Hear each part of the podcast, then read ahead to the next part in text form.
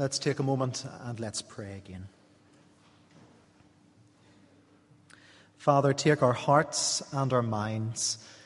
Take the words that are offered to you. As we, as your people, desire to look and see what you have to say to us through this passage in Matthew, give us clarity in our thought and help us to see Christ in it all. Help us to have the assurance of the salvation offered and Father, help us to have the living hope in Christ. Take us and minister to us. In Jesus' name, Amen. I wonder, are you like me and you receive the literature that comes through your door and you glance at it and some of it automatically goes into the recycling bin, but there's some that will keep you looking at it for a little while longer. You read it, and it's something from BT, or it's something from Virgin Media, or this week it happened to be Specsavers Opticians. You get them all the time. And you read it and you see this great deal and you think, that's fantastic. I'm going to I'm to go for that. That's something I really need. It's at a great price or it's a great offer, and so I'll go for it.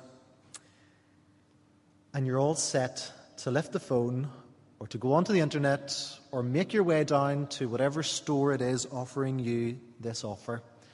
And then you see that dreaded little star that's at the end of the sentence just above the last letter. And you automatically know that once you see that little star, you have to look somewhere for an extra meaning. And if it happens to be with BT Broadband, they tell you that your first three months are free then it goes up to 9.99 and then it goes up to 17.99 and you realize the offer just isn't as great as it seemed.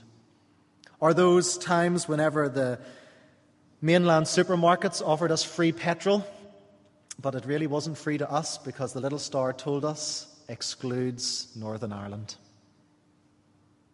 We get sucked in. I get sucked into these offers thinking these are great.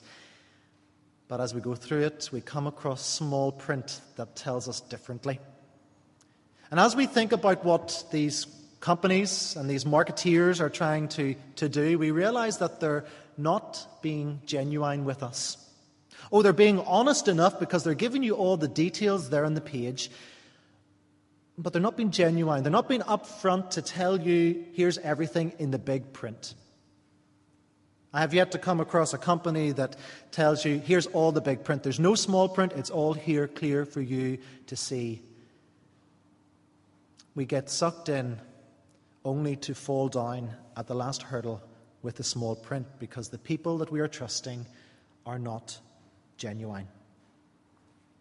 We come feeling hard done by. We think that we are losing out. And in our society today, we appreciate people who are genuine. We are living in a time that loves to put smoke screens up to hide the truth. A persona goes on to shield what is the reality. And our culture feeds on fiction from soap operas and the sense. Uh, sorry, I'm not having a great time with words this morning. Sensationalizing of events on reality television or those morning television shows or the magazine articles. That's what feeds our culture rather than dealing with the reality of the world around us in its honesty and its truth. And Matthew 23 is the strongest challenge Jesus gives to the Pharisees about the lives that they live. They are not genuine. They are not being real with the people whom they have charge over responsibility to teach and instruct in the ways of God, those they have under their care who they lead in worship of God. And this morning, our passage comes in three sections the two that we read and the middle bit that we missed out. Verses 1 to 12 introduce the main point of the chapter where Jesus is addressing the crowd around him. And then verses 13 to 32 record seven sets of woes that Jesus declare against the Pharisees. And then the final bit, 33 to 39, completed the temple teachings of Jesus. And we're going to look at these three sections as we have them in Scripture. There is so much in them that we can take and apply. We could be here for the rest of the day. So we'll look at the three sections in their biblical context, and then at the end, we'll come and see what the overall themes are that we can learn from. So let's dive in and see what the word itself says to us. The events of chapter 23 start in chapter 22 and verse 18. We thought about this last week. And this is a busy teaching day for Jesus. At the end of chapter 22, Jesus has silenced his critics and those who would accuse him. From that point on, they no longer come to him trying to trap him and trick him. That said, a line is marked in the sand, and Jesus has silenced those who would come against him. They present no more questions they don't question his authority. The reality is they go and they plot about how to get rid of Jesus.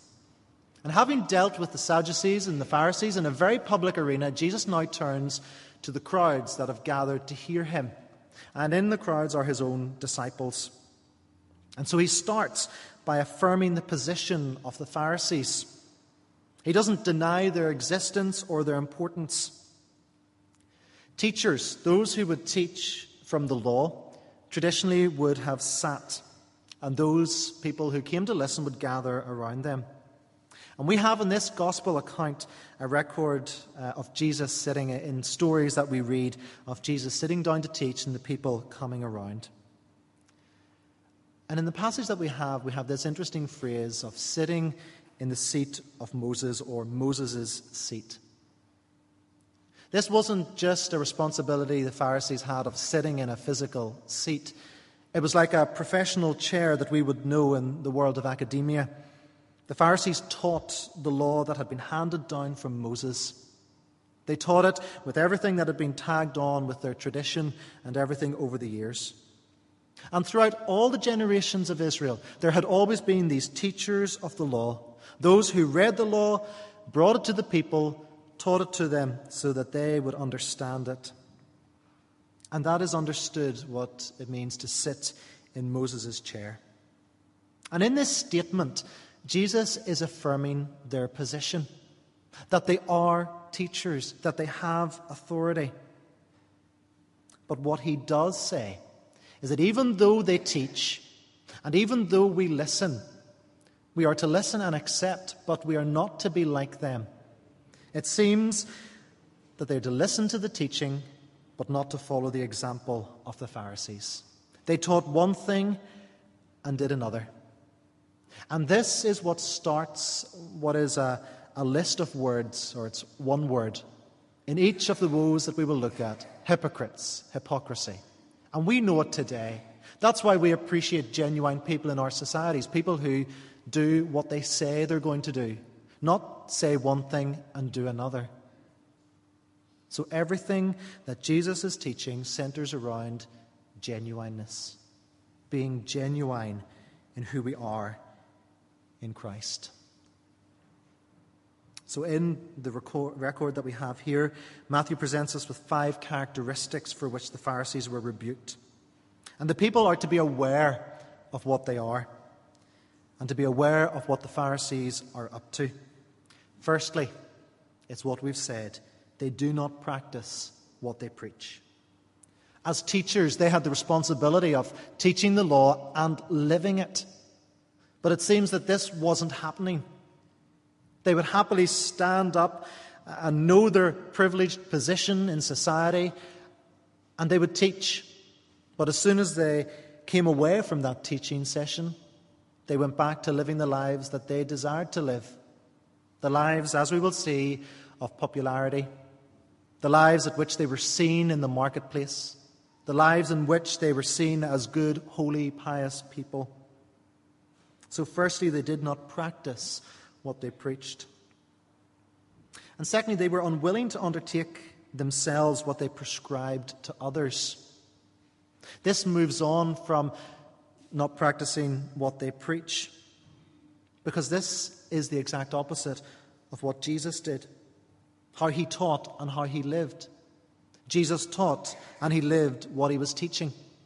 So he knew fully that no matter that not only was he teaching his people, but that he was living out that teaching in his own life as he lived with his disciples and as they moved around on the ministry that he had. He desired and still desires his followers to walk with him and learn from him. He desires that as we are in relationship with him, we will be just as he is. The accounts that we have in the scriptures of what Jesus did, where he went, how he treated people, everything of him is to be our roadmap for how we are to live. Thirdly, the people are warned that the Pharisees love to show off, that they have no natural right to this status in society, but it's only through their showing off that it comes. And verse 5 mentions that wonderful word that I struggled to get over the phylacteries. Phylacteries are the two small leather boxes that observant Jews wear on their arms and heads during weekday morning prayers. And it seems that the larger the box and the more elaborate the leather straps that held them in place, the more pious the Jew was seen to be. I suppose in the Northern Ireland culture, the bigger the Bible we have, it shows that we are a better Christian, or at least that's what it maybe would have been in years gone by. They loved to show off. They loved to show their authority. An example of this is in Luke 18, where the Pharisee and the tax collector go into the temple to pray. The, uh, the Pharisee stands up front and says, Lord, thank you for who I am. The prayer is all about who he is. The tax collector at the back says these simple words Lord, have mercy on me, a sinner. These men, these Pharisees, they loved to show off, and the people were warned about this. The fourth charge brought against the Pharisees is that the people are to watch out for is the love that they had for titles and being paid respect as they walked around. I don't know if you've ever seen any of the movies that interpret biblical scenes, but the Pharisees are always the ones in the flowing white robes, very ornate dressed, and uh, tidy beards and headgear. And they look as if they walk around with this um, air of, of grace around them as they move along. They loved their titles. They loved to be seen. They loved to be people who were paid respect to. They loved to be noticed and set apart from everyone else. There was no sense in them of identifying with the worshipping community of God. They would stay away from certain places. They would remain on the fringes to be seen, but not integrate fully because of the risk in their eyes of the transmission of sin of uncleanliness in dealing with sinners. They didn't identify with the people whom they ministered to. And the final charge is that the Pharisees misunderstood their ministry completely. They don't realize that they are to serve rather than to be served. Their ministry was to be one of example. Practice what you preach. But instead, they got out of it what they could to make their lives easier. The people are warned by Jesus to beware of the Pharisees. Beware of how they act and how they live. They have an authoritative position. They sit in the seat of Moses in their teaching. But the people are challenged to listen to the teaching and follow it rather than the ways of the Pharisees. And this raises the question that as we read this and think, well, that's fine, Jesus saying it to the crowd in the temple and the Pharisees of that day, what relevance does it have for today? Well, it does have a contemporary relevance for today. As we follow Jesus and worship as part of his body, we are to be aware and to hold accountable our leaders in what they do and what they say. And we looked at this earlier in the year. Christoph was preaching um, about how we who teach and preach are to be held accountable to the words uh, that we say and the actions uh, that we undertake. But that doesn't give a free license It isn't a free license for everyone else to, to hold those who have that responsibility of teaching and leading, to hold their leaders accountable to personal preference and the way that people would like things done. But whenever we hold each other accountable, those in leadership and those not in leadership, we are to be accountable to the Bible, to the biblical standard of leadership that Jesus has taught and that God expects.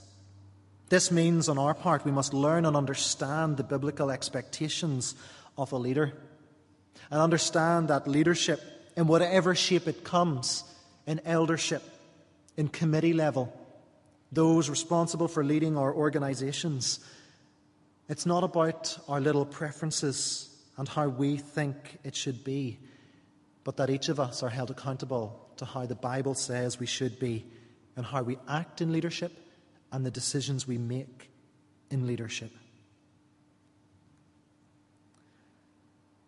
We move on to the central uh, chunk of the passage.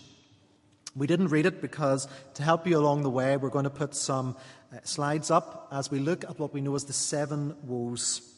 And these are Jesus' strongest attack against the Pharisees and the lives that they live.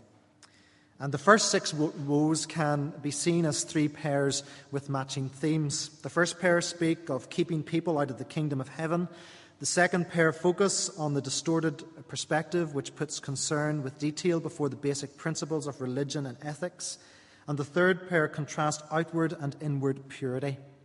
And then the seventh woe brings the denunciation to its climax with the charge of complicity in the murder of God's messengers. And it should be noted that the central meaning of each woe is the hypocrisy of the Pharisees. So if you have your Bible open, page 992, Matthew 23, starting at verse 13, we will make our way through these seven woes. They will come up on the screen as well so that you can keep track with that.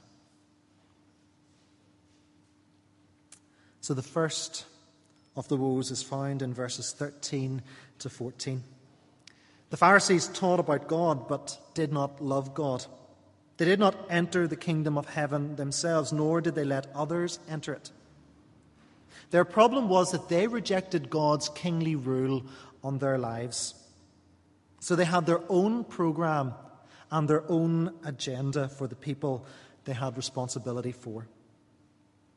Anyone who would show any form of sign of faith would be put down because that faith was seen to be simple and not like their faith, the faith of the Pharisees, which was really no faith at all. These were people who were responsible for the care of God's people. Yet Jesus says they are the biggest hindrance of people entering the kingdom. Have we ever thought, and we'll come and think about this later as well, have we ever thought how we may be hindrances to people entering the kingdom? Our words, our actions. Each of us, in our responsibility in following Jesus, has that responsibility to share our faith, to share the love that we know from Jesus Christ but in how we live, in the discussions that we enter, and the hard line that we take on certain issues that really don't need to be taken? Are we more of a stumbling block to the kingdom of heaven for those around us than someone who presents Christ in his fullness? The second woe in verse 15 Woe to you, teachers of the law and Pharisees, you hypocrites! You travel over land and sea to win a single convert, and when he becomes one, you make him twice as much a son of hell as you are. In this charge, or this woe, the Pharisees are rightly said that they are preaching God, but they're converting people to dead religion, thus making those converts twice as much sons of hell as they were themselves. This is their legalistic approach to mission. There seems to be enthusiasm that they will go across the lands and the seas to, to get people, but it's misdirected. because it seems their main aim for mission was to enhance the numbers and prestige of their party. They wanted people just like them. And let's face it, we all want that a little bit. Over recent weeks, I've had conversations with people, and we've entered into topics of discussion and debate. And at the end of it, I think, wouldn't it be great if those people were just like me and thought just like me? Because it would make my life a whole lot easier. But the problem with that is, I wouldn't be able to engage to get to what are the fundamentals of Scripture. Whenever we are looking for people to befriend, to encourage, are we looking for people who are just like us? Whenever we go out and we desire to tell people about Jesus, who are we looking for? People just like us who will toe the party line that we have brought about? Or are we going to all the world, teaching and preaching that Jesus is Lord? It is Him who sets the agenda. It is Him who is the author and perfecter of our faith, and not what we add into it. The Pharisees were looking people to enhance their numbers and the prestige of their party. May we never seek people who are just like us, but seek people as God seeks them, sees them as, as souls needing Him, so that, like our souls, they will be nurtured to be like Christ rather than like us. We get the third woe in verses 16 to 22. Woe to you, blind guides! You say, if anyone swears by the temple, it means nothing. But if anyone swears by the gold of the temple, he is bound by his oath. You fools! Which is greater, the gold or the temple that makes the gold sacred? You also say, if anyone swears by the altar, it means nothing. But if anyone swears by the gift on it, he is bound by his oath. You blind men! Which is greater, the gift or the altar that makes the gift sacred? Therefore, he who swears by the altar swears by it and by everything on it. And he who swears by the temple swears by it and by the one who dwells in it. And he who swears by heaven swears, swears by God's throne and by the one who sits on it. In this, the Pharisees are being condemned for breaking solemn oaths. They taught that um, an oath sworn by the temple or altar was not binding, but that if sworn by the gold ornamentation of the temple or by sacrificial gift on the altar, it was binding. The gold and the gifts, however, were not the sacred. They had to come to the temple, they had to come to the altar to become sacred. The Pharisees were not interested in the temple, but very interested in the gold of the temple. They were not interested in the altar, but very interested in the gifts on it. They waived the binding nature of the former in order to enforce the latter, and it was all to their own advantage. They were in it for what they could get out of it. And in doing that, they were misleading people. They weren't being genuine in teaching people what it meant to follow God in His worship. The Pharisees are condemned for loving the things, the accoutrements, everything that came with the temple and the altar, rather than understanding that they needed the love of the place and center of worship and what the altar meant as a place of presentation of gifts to God. One of the first things, whenever I first came to visit Kirkpatrick, whenever I knew that I was being assigned as an assistant, one thing I really did enjoy was this building we're in right now. It was a, a warm building, it was a, it was a building that was welcoming in many ways. You may differ, I don't know, but for me, that's what it was on first impressions. As someone who enjoys the organ and playing the organ, I was excited to see the organ.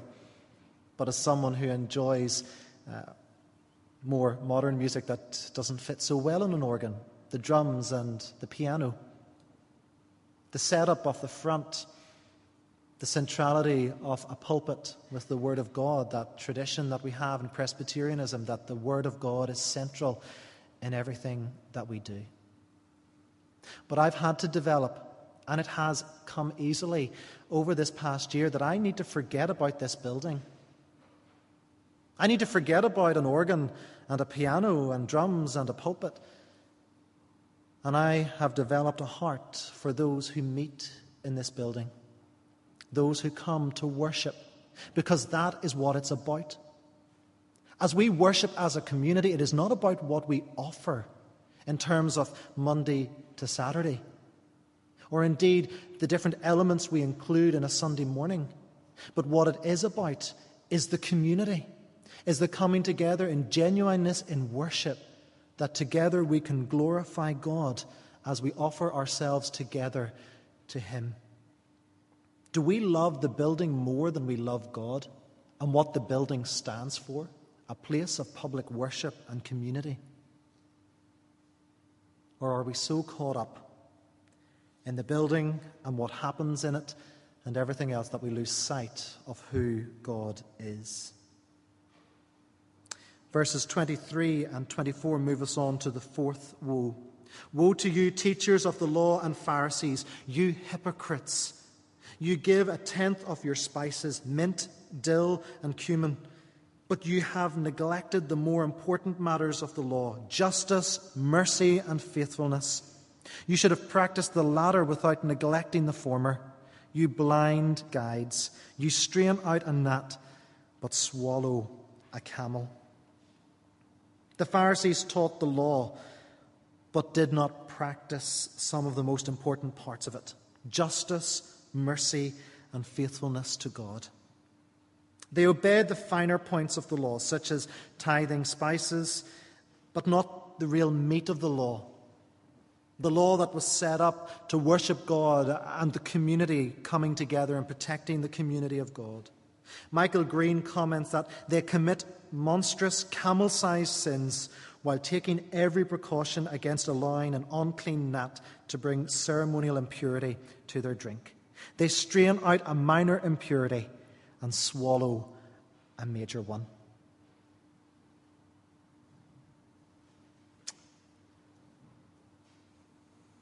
They had lost sight of the big picture. They had lost sight of their God. And one of the themes that have been coming up over the past number of weeks as we've been reading is our understanding and fuller understanding of God and who He is as the Bible teaches us. What are our major concerns?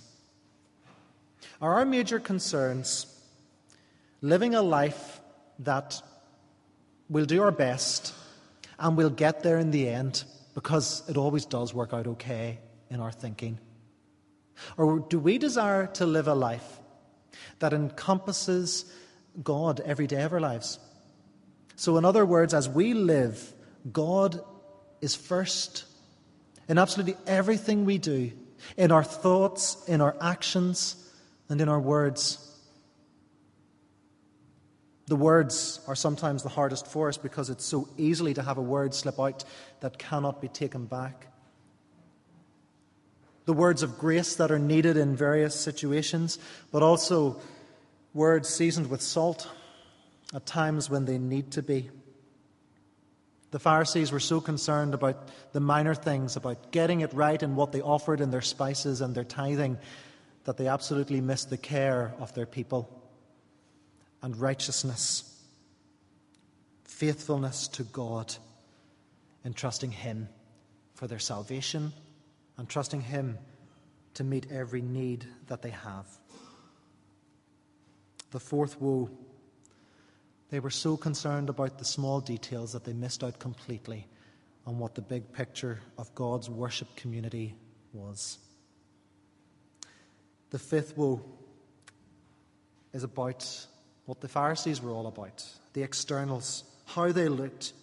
25 and 26 Woe to you, teachers of the law and Pharisees, you hypocrites! You clean the outside of the cup and dish, but inside they are full of greed and self indulgence. Blind Pharisees. First clean the inside of the cup and dish, and then the outside also will be cleaned. They presented an appearance of being cleaned. As they stood up in their magnificent robes, outwardly they looked clean. They walked the walk and they talked the talk. And you couldn't blame the people for thinking, yes, they have it all sorted and sussed. They looked self restrained, not involved in carnal matters, taking themselves away from the things of the world, yet inside they were dirty. They seethed with hidden worldly desires, carnality. They were full of greed and self indulgence. And Jesus remarks that the external is only as clean and tidy as the internal is.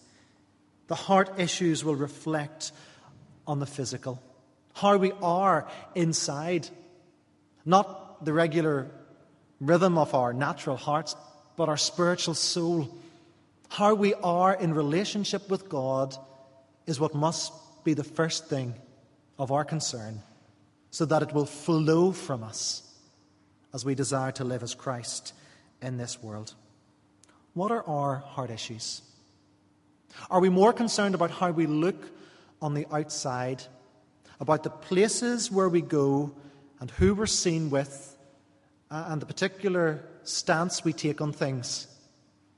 Or are we actually more concerned about being genuine in our hearts?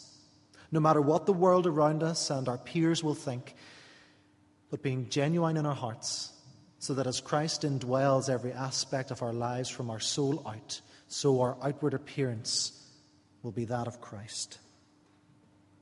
We'll move on to the sixth woe in verses 27 to 28. Woe to you, teachers of the law and Pharisees, you hypocrites!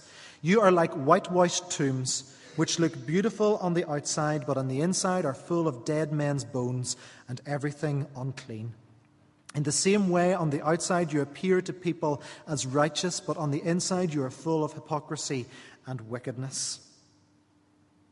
This woe t- deals with the taboo within the Pharisaic culture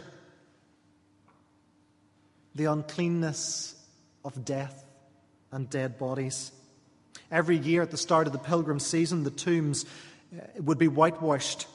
And this wasn't for cosmetic purposes, but was to act as a warning so that people wouldn't go past them and accidentally touch them, because in touching them, there was belief that you were contracting uncleanness. And the Pharisees exhibited themselves as righteous on account of being scrupulous keepers of the law, but were in fact not righteous. Their mask of righteousness hid a secret inner world of ungodly thoughts and feelings. They were full of wickedness. They were like the whitewashed tombs, beautiful on the outside, but inside were full of dead men's bones. The externals, how we present ourselves, comes up yet again. The genuineness of us in our relationship with Christ? Is it about what we do and who we are, or is it about the heart relationship with Jesus Christ? That takes work every single day. That as we read the pages of Scripture, we catch a glimpse and a vision of God and Jesus Christ. The seventh and final woe is in verses 29 through to 32. Woe to you, teachers of the law and Pharisees, you hypocrites! You build tombs for the prophets and decorate the graves of the righteous. And you say, If we had lived in the days of our forefathers, we would not have taken part with them in shedding the blood of the prophets. So you testify against yourselves that you are the descendants of those who murdered the prophets. Fill up then the measure of the sin of your forefathers. The Pharisees professed a higher regard for the dead prophets. And they claimed that they would never have persecuted uh, these men as they had been. They would never have murdered them. But in fact, from this woe that Jesus brings on them, we see that they are cut from the same cloth as the persecutors and murderers. They too had murderous blood in their veins. And this is how Jesus saw them, because he knew of the plans of the Pharisees, the plans that they had to execute him. And instead of going after the things of God and listening to his message, they would do away with what was the truth and continue to be the museum keepers in the temple of their own ways, the ways that were comfortable and familiar. They would never have chased God's prophet out of town. They would never have done anything like that. But yet, in fact, it is exactly what they did in executing Jesus Christ. They did not accept his authority or accept his teaching. Jesus holds them as the ultimate hypocrites in everything that they say and do. And the seven woes cut deep into the Pharisaical system. And much like the warnings Jesus gave the people from verses 1 to 12 about what to watch out for, they are contemporary issues for us today. But we need to finish the remainder of the passage before we, we put it all together. And verses 33 to 39 are a lovely piece of writing and take us to the very heart of Jesus. We see that the heart of Jesus is about the love for the nation, God's people. And it is brought home to us in two positive and two negative ways in these verses. First, on the negative side, he unmasked the Pharisees. He showed them for who they were. He calls a spade a spade. They are a brood of vipers, but he loves them. And this is why he says it. He cares so much that he wants them to depart from their false road, the false road that they are on, following their own ideas and ambitions, and walk along the road that will take them to the Father. A road that is genuine faith. And the second negative point is that he leaves them. We see this in verse 1 of chapter 24. It says, Jesus left the temple and was walking away when his disciples came to him. Jesus has had enough. That's it. They're not accepting who he is. He is in the center of Judaism, the focus of Israel's hopes, the place of national worship, and the, the place of divine revelation. And it is here that God's Son, the Messiah, is rejected. It is here that the Pharisees make up their minds to kill him. And so, as love is denied, it withdraws. And that's the physical. Let's move on to the positive. And we have to come back to the thought that Jesus loves them. Despite the resistance and disobedience of the Pharisees and of the people in general, Jesus loves them and goes on reaching out to them. And this is another positive way. It's the reaching out nature of Jesus. Even up to his final breath. And verse 34 has a significant word, therefore.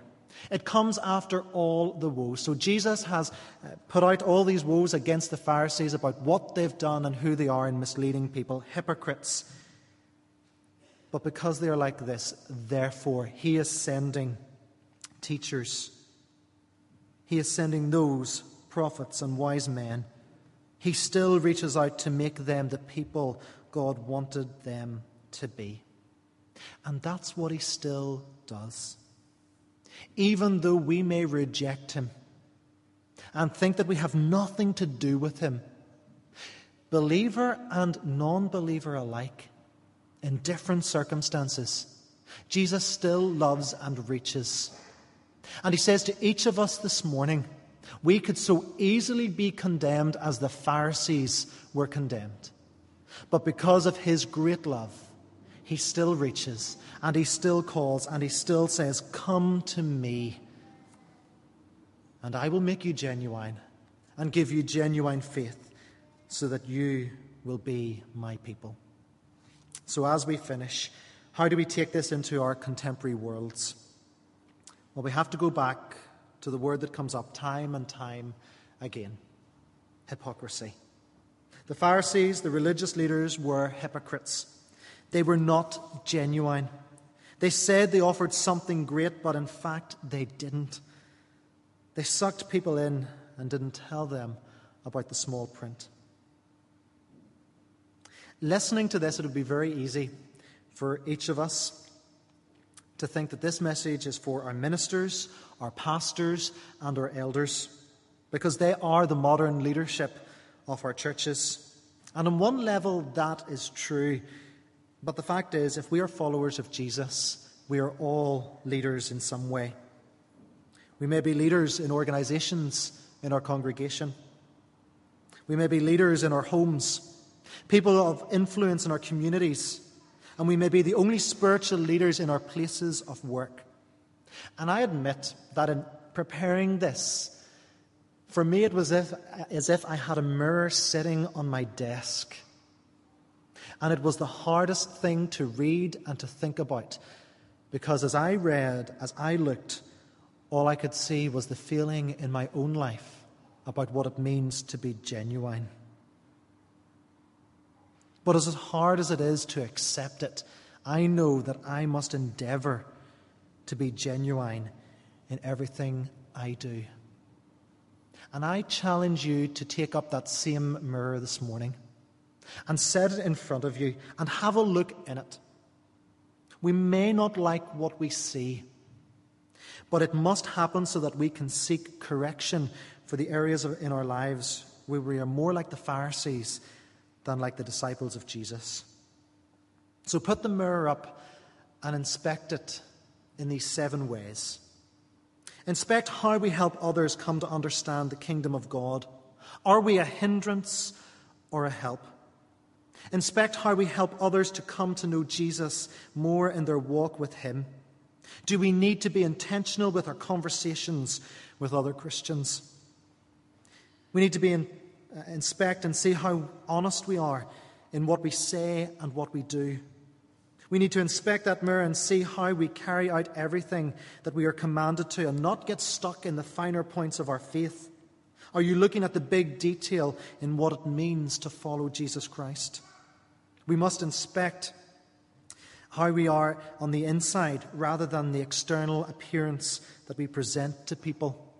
We are to look in that mirror and see how we present ourselves as followers of Jesus to each other, as his children. Do we truly practice what we preach? And the seventh, we are to inspect that mirror and see if we build each other up in the body of Christ rather than bringing people down through our hurtful words and actions. And we won't get it right. We will be honest and say we won't get it right, but we can try. And we have the encouragement that Jesus loves us and will continue to reach us so that we will be genuine followers of Him. How genuine are we? Are we like the advertisements from BT that tell us of great broadband offers, but the small print reveal the deal not to be as good as it looks? Or are we people who call a spade a spade and show those around us what it really means to follow the one who gave his all for us? Let's pray. Father, this morning we have looked at a long and a difficult passage. And what we've offered in the past hour with you, in everything of our worship, we pray that you will accept, but we also pray that you will accept us. Help us, Lord, to continue to come to you, to know that we are to be genuine people, to know that we are loved by you and you continue to bring us on that path of perfection, that path of righteousness, so that we will be like Christ. Help us as we go in to our normal workaday week tomorrow. Help us to know what it means to be a genuine follower of Jesus and not to be a hypocrite like those uh, that the Pharisees were. We ask this in Jesus' name. Amen.